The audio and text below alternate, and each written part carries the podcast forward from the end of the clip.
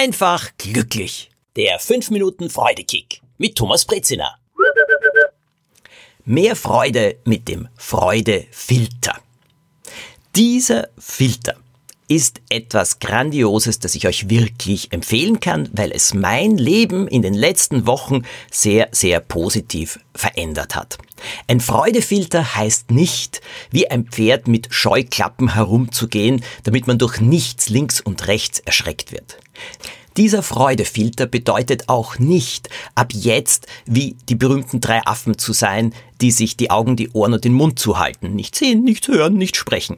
Auch das heißt der Freudefilter nicht. Der Freudefilter bedeutet, mehr Freude herauszufiltern aus all dem, was sich auf dieser Welt tut und diese Meldungen, Nachrichten, Bilder auch tatsächlich zu bekommen. Natürlich verfolge ich, was sich in der Welt tut. Natürlich möchte ich auch wissen, äh, was sich rund um mich tut.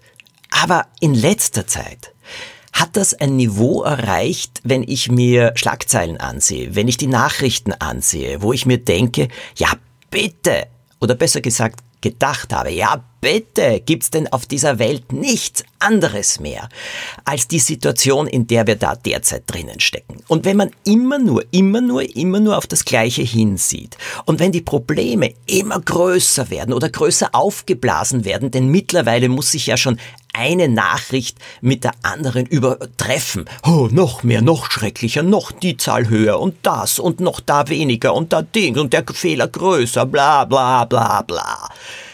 Wenn es nur mehr darum geht, wundert es mich nicht, dass sich manches nicht bessert, denn ich habe den Eindruck, wir schießen alle unsere Energie einfach nur in diese Richtung. Und wenn wir unsere Energie dorthin geben, weil unsere Aufmerksamkeit immer dort ist, und die Regel lautet, die Energie fließt dorthin, wo die Aufmerksamkeit ist, hm, dann glaube ich derzeit, dass das nicht unbedingt zur Lösung beiträgt. Denn bei vielen Dingen können wir persönlich ja nicht so viel lösen, da sind andere dafür verantwortlich. Aber ständig darüber zu lesen, was schlecht ist und was Leute schlecht gemacht haben, was ändert das auch an meinem Leben? Nichts. Und aus diesem Grund habe ich den Freudefilter eingebaut. Es gibt doch diese grandiose Möglichkeit, dass man Nachrichten filtert. Ich kann auf verschiedenen Apps zum Beispiel einstellen, welche Bereiche mich interessieren. Ich habe dort Politik, Weltpolitik, Corona, solche Sachen alle klick, klick, klick, klick, klick, klick, klick ausgeschaltet.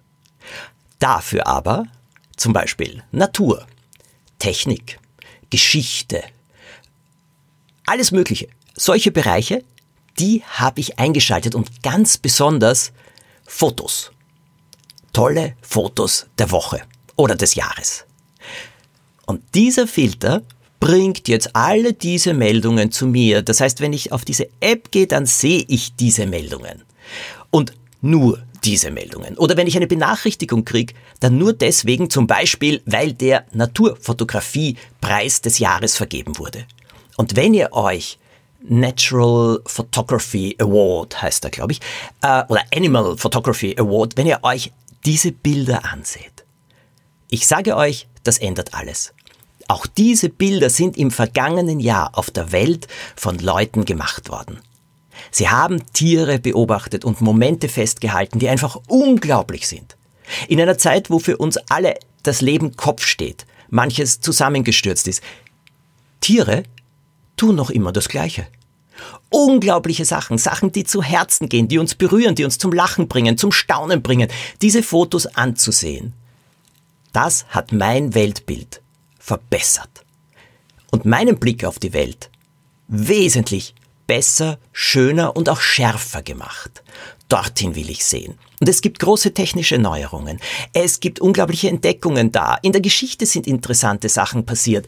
Also zu filtern, dass viel mehr solcher Nachrichten zu uns kommen. Wir sie lesen, darüber staunen. Hm, herrlich. Auf Instagram, auch auf Facebook funktioniert das ja auch ganz gut.